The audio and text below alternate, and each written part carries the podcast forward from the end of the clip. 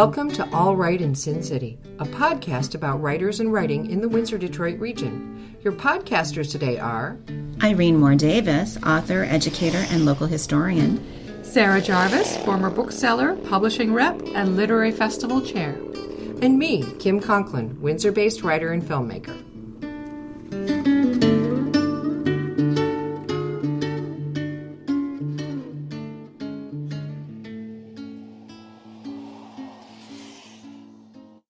Rochelle Riley ended a nearly 20 year career as an award winning Detroit columnist in 2019 to become the City of Detroit's Director of Arts and Culture. She now guides the city's investment in the creative economy and creates opportunities for transformative innovation. She offers commentary on MSNBC and NPR and contributes to Essence and Ebony magazines. She received the 2017 Ida B. Wells Award for the National Association of Black Journalists for her outstanding efforts to make newsrooms and news coverage more accurately reflect the diversity of the communities they serve, and the 2018 Lifetime Achievement Award from the Society of Professional Journalists. She was a 2016 inductee into the Michigan Journalism Hall of Fame and a 2019 inductee into the North Carolina Media and Journalism Hall of Fame. And she is a co founder of Letters to Black Girls, an initiative to give letters of advice and encouragement from women across the country to girls across the country. The essayist, keynoter, and arts advocate is the author of That They Lived African Americans Who Changed the World, along with Christy Smith Jones, 2021, and editor of The Burden African Americans and the Enduring Impact of Slavery, 2020, both published by Wayne State University Press. Rochelle lives near the banks of the Detroit River, but the world traveler never stays at home long. She has visited 28 countries and 33 states and counting. Welcome, Rochelle Riley. Thank you so much. I am thrilled to be here. You describe yourself as a writer by trade, warrior by necessity. Could you tell us more about that? Absolutely. Um, I, I, thank you for mentioning that I left the newsroom to take a different job, but my job has always been as a writer from the time I was eight years old and very nosy. And there are two kinds of columnists columnists who write to make you feel good and you know they tell great stories. And and they also sometimes write columns that don't have much meaning at all except you know just for fun. And we used to in the newsroom call those lamp columns. That could be done really quickly. Then there are those columns that are meant to um, spur change to make people think to decry foolishness like you know our american education system not really educating our kids those are the types of things that I would do that I felt were necessary, were crusading columns. And I did more of those than anything else. So, thus, warrior by necessity. How do you carve out time for your writing nowadays? It is very hard. You have to really love to write to have anything else in your life, whether it's family or a job or, you know, anything else fun. Like I used to play tennis a long time ago. I don't know what that is now, but I think um, I could not live without writing because it literally is something that I love, and I do it when it hits me. So there might be times that two o'clock in the morning, the characters in the novel that I'm trying to finish will start talking to me, and it's like, oh wait a minute, that there's a solution to a problem I was trying to figure out, and I'll stop what I'm doing and write. I don't have, and this is probably not a good idea. I don't have a set time that I write every day or every week.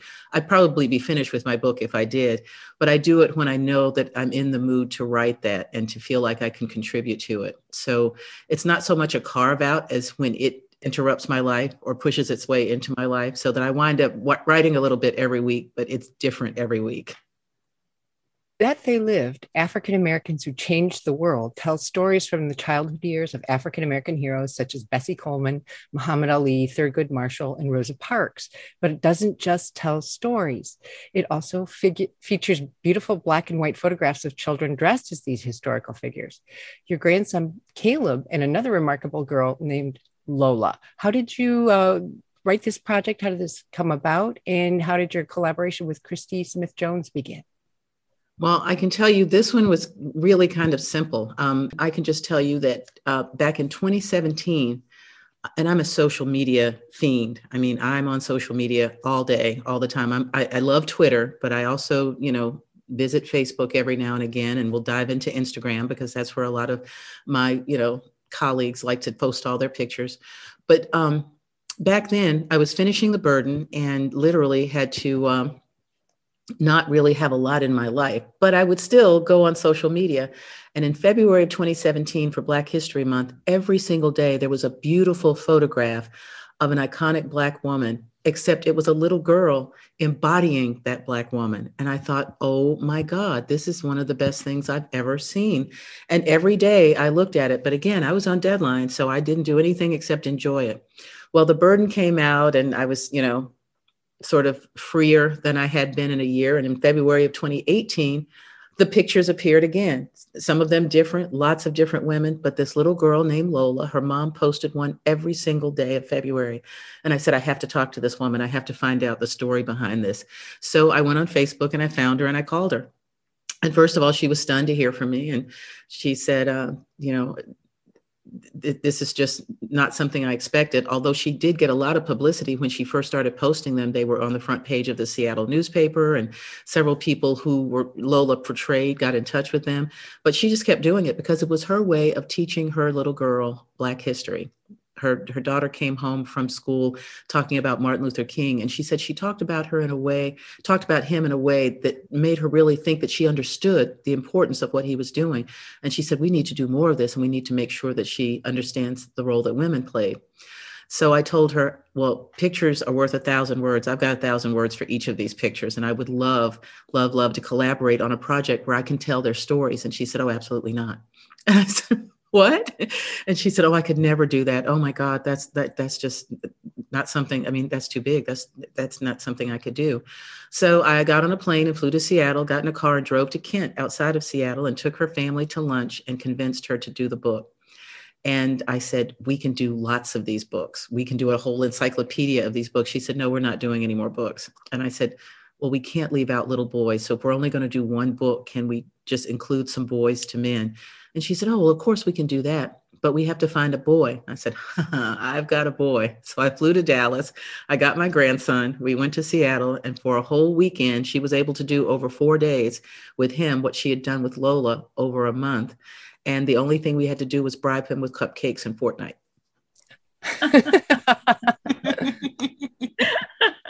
Great. There are so many African American icons who could have been featured in That They Lived. How did you choose the individuals that you would profile in this book?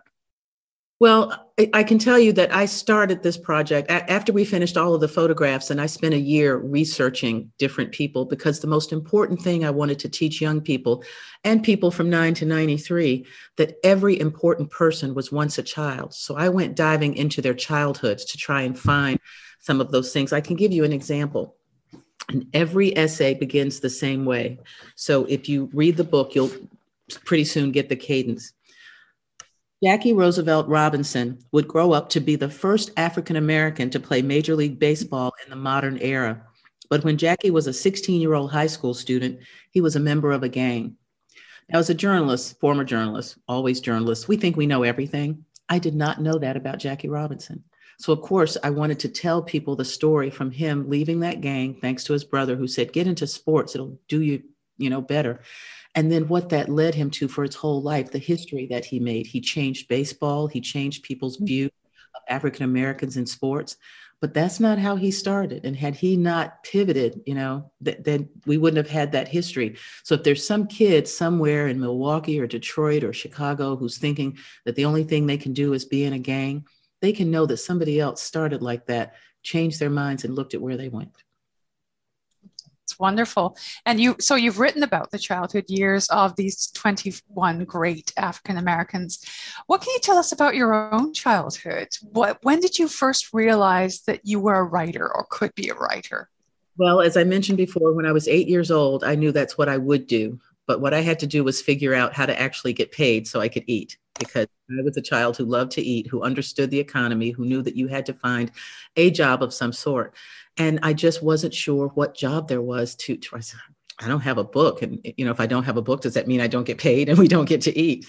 but uh, later, as I started to write more and to excel in high school, my high school English teacher, and this, I grew up in Tarboro, North Carolina, little town in eastern North Carolina, 10,000 people there when I grew up, 10,000 people there now, not the same 10,000, but that's, we're, we're consistent. And uh, we had one high school, and my high school English teacher convinced the principal to let her teach a journalism class. We got these great books that said News Writing 101. And I immediately said, That's how I can make a living as a writer. And from that point, when I was 16 years old, I was a journalist. I only applied to one college, the University of North Carolina at Chapel Hill, which has the best journalism program in the country. I know Northwestern will debate, but it's true. And um, and I did that for almost 30 years, 24 of those as a columnist, and it was it was the life I wanted. I had the job I dreamed of. It was all great. What do you hope children will take away from this book as a key message or as an idea? Well, I know that everybody's aware of the debate that's going on now between whether you should teach children African American history. And by calling it critical race theory, which is literally, you know, the study of what racism has done to America and is not, you know, being considered to be taught to children, they, they need to understand that there was a whole different narrative for African Americans in this country than there's slavery and then there's not. Then there's a civil rights movement, but we're not going to tell you why it happened. And then, you know, Barack Obama that, that's not the history that's not the narrative so my main goal is to make sure that all children understand that there's a bigger marvelous story of um, of a people who survived and then thrived and who became some of the best people in our history whose stories were hidden. I don't celebrate hidden figures where somebody now tells somebody's story about when they were great. Katherine Johnson lived so that she could see a movie made about her life, but she didn't get any credit for helping to send a man to the moon while it was happening. I that, that I lament that.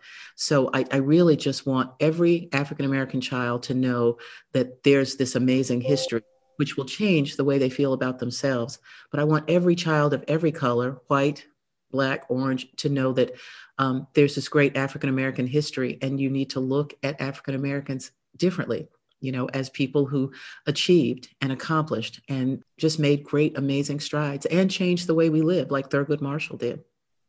Would you like to read something from That They Lived for our listeners? I would love to, because this is one of my favorites. Thurgood Marshall would grow up to be an American lawyer who did more than any other person to make life equal for African Americans. He argued more cases before the U.S. Supreme Court than any lawyer in American history, and he became the first African American to sit on the U.S. Supreme Court. But that stellar journey began when Thurgood was 14 years old, and his parents, William Canfield Marshall, a railroad porter, and Norma Arica Williams Marshall, a teacher, made him understand how to use the law to fight for what's right. His father took Thurgood and his brother to sit and watch court proceedings so that they could learn about cases. Then they would discuss what they had seen. Thurgood later said that his father never told him to become a lawyer, but he turned me into one. He did it by teaching me to argue, by challenging my logic on every point, by making me prove every statement I made. That's how he became the Thurgood Marshall. And you never know when something like that happens in a young person's life that changes everything. So, again, I want kids to see themselves not where they are, but where they can be because it's been done. There's another one, and when people get the book, I will tell you, you won't be able to see this, but this is Duke Ellington, and this is my grandson as Duke Ellington. This, again, is one of my favorites. Edward Kennedy Duke Ellington would grow up to be one of the most celebrated musicians and composers in history. He is considered one of the founding fathers of American jazz. But when Edward was 15 years old, he was serving sodas at the counter at the Poodle Dog Cafe and writing his first composition called Soda Fountain Rag. And he did it before learning to read or write music. Imagine that one of the greatest composers of all time, one of the greatest band leaders of all time, one of the founding fathers of American jazz, started behind a soda fountain as a soda jerk, writing music without knowing how to read or write music. That's what I want people to see. That's what I want kids to see. I, I want them to know there's nothing about where you start, nothing about where you uh, live, nothing about who your parents are that determines who you can be and who you can become you can do whatever you want if you work at it because so many people did. Wonderful. That's fantastic. Yeah. What a wonderful story. Yes. Yeah. It is such a beautiful book, just visually stunning as well. Every one of the, the photographs is just incredible. Well, I can tell you, Christy is not a photographer. Well, she is now because I refuse to let her say anything else. She is a beautiful homemaker who devotes her life to her family and started taking these photos with um, an, an iPhone.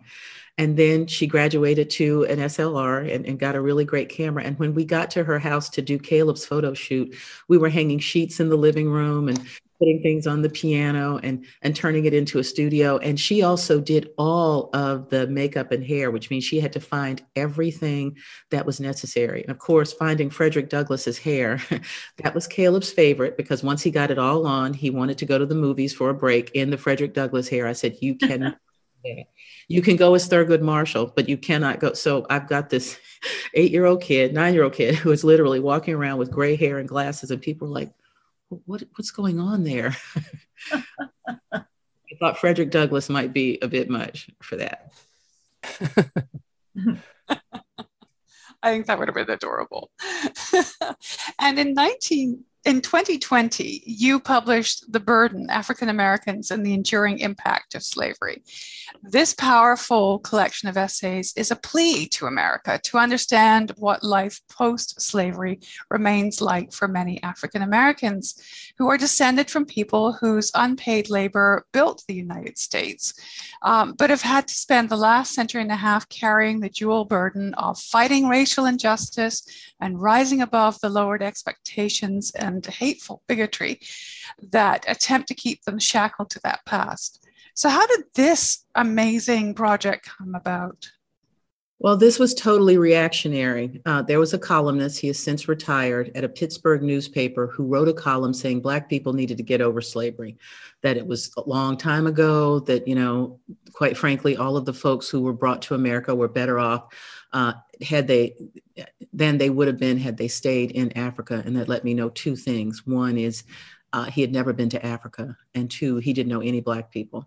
And the idea that he would put that out there for people to talk about and for it to continue to feed this horrible false narrative, not only about one of the richest continents of, of, countries in the world, but of what slavery really was. But, you know, we have this rule, it's not an unwritten rule, you know, columnists write what they want, First Amendment, you know, even if you're wrong, you get to say what you want to say. So I didn't write a column, but I did write a Facebook post challenging this whole notion that slavery was something that needed to continue to be buried, continue to not be taught in schools, continue to be treated like something that had nothing to do with the way people live now.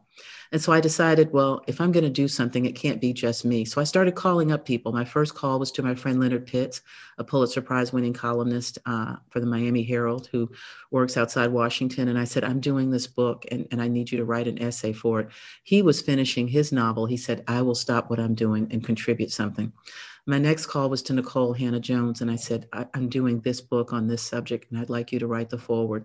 And she was finishing her own book, which she still hasn't finished because then she pivoted to the 1619 project later. But before all of that, she wrote some of the most powerful words that have been written uh, about this subject. And I knew that there were going to be amazing things coming after it.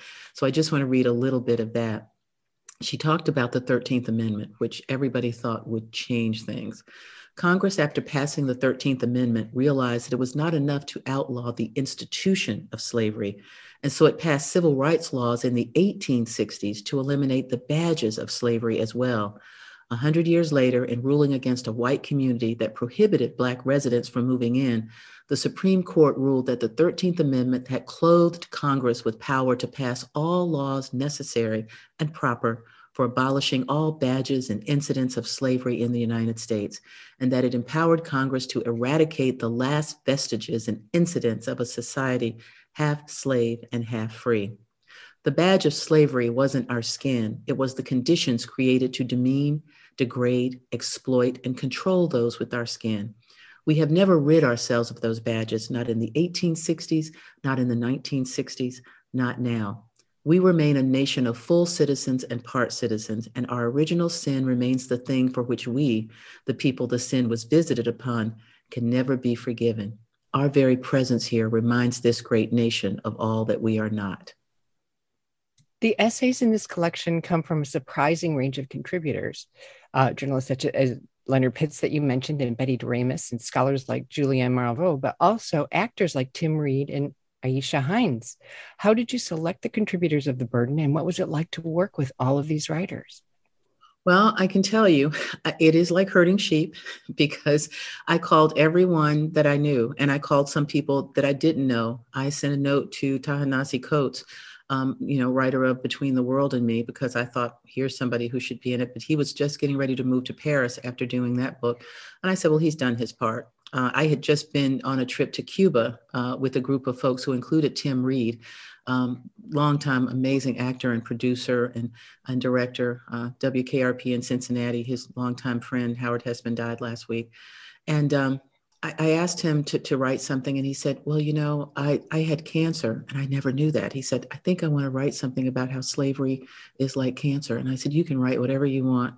And with Aisha Hinds, I just met her because I had uh, hosted a talkback on a on a show that she was in, and I said, "I'm doing this project. I'd love to tell you about it." And she said something to me that I know I had thought about but hadn't thought about enough. She said, "I don't know if I can write this. You know, I, I that's not what I do." But it's always stunning to me that people were surprised that Barack Obama could be president. Here you have someone who is a brilliant constitutional lawyer, who was the you know. Uh, head of the law review at Harvard, who became a US senator, like the perfect candidate, but there was just this sense that it was something unusual. And I said, write that. So um, I had very few people to say no, and it's because they were either working on their own books or on deadline. And the sad, sort of heartbreaking, but very important thing to note was that I waited until all the essays were in before I would write mine. And when they all came in, not one was about the same subject. I didn't have to call anyone back and say, oh, you know, somebody else wrote about that, so I need you to write something different because I didn't tell them what to write. Anybody who asked, like Aisha and and and uh, Tim, you know, I said, well, you got something. But for everybody else, I had no idea what was coming. I just let them do it, and I did not have to have anybody redo anything. Amazing. So, what do you hope people will take away from this book? Like, what is your hope for the lasting impact of this collection of essays? Well, I am working on the sequel called Laying the Burden Down. And I'm going to read just a tiny bit of my essay, which I had to write after all the rest of them came in. And this is what I hope for us. And this is what I want to try and encourage and teach people to do.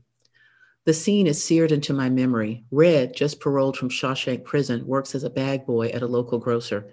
He quickly packs a sack for a customer, then raises his hand to catch the manager's attention. Restroom break, boss? His white supervisor calls him over. You don't need to ask me every time you need to take a piss. Just go, understand? Red nods quickly, acquiescently. He goes to the men's room. As he stands over the urinal, his words and voiceover hang in the air. 40 years I've been asking permission to piss. I can't squeeze a drop without say so.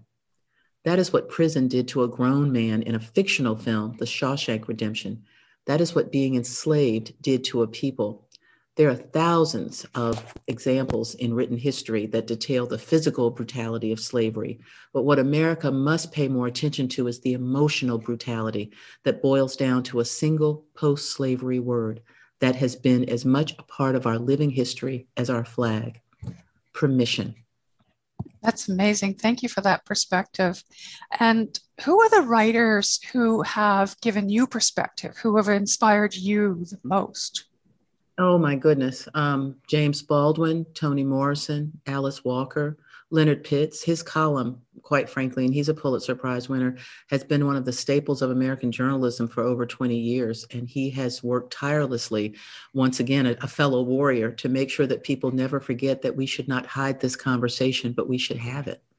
And I think that um, as long as you have people who continue to do that, uh, we'll do that. But we have to make sure people are continuing to do it. That means we've got to teach young people the history that they have to make sure people don't bury or throw away or not listen to.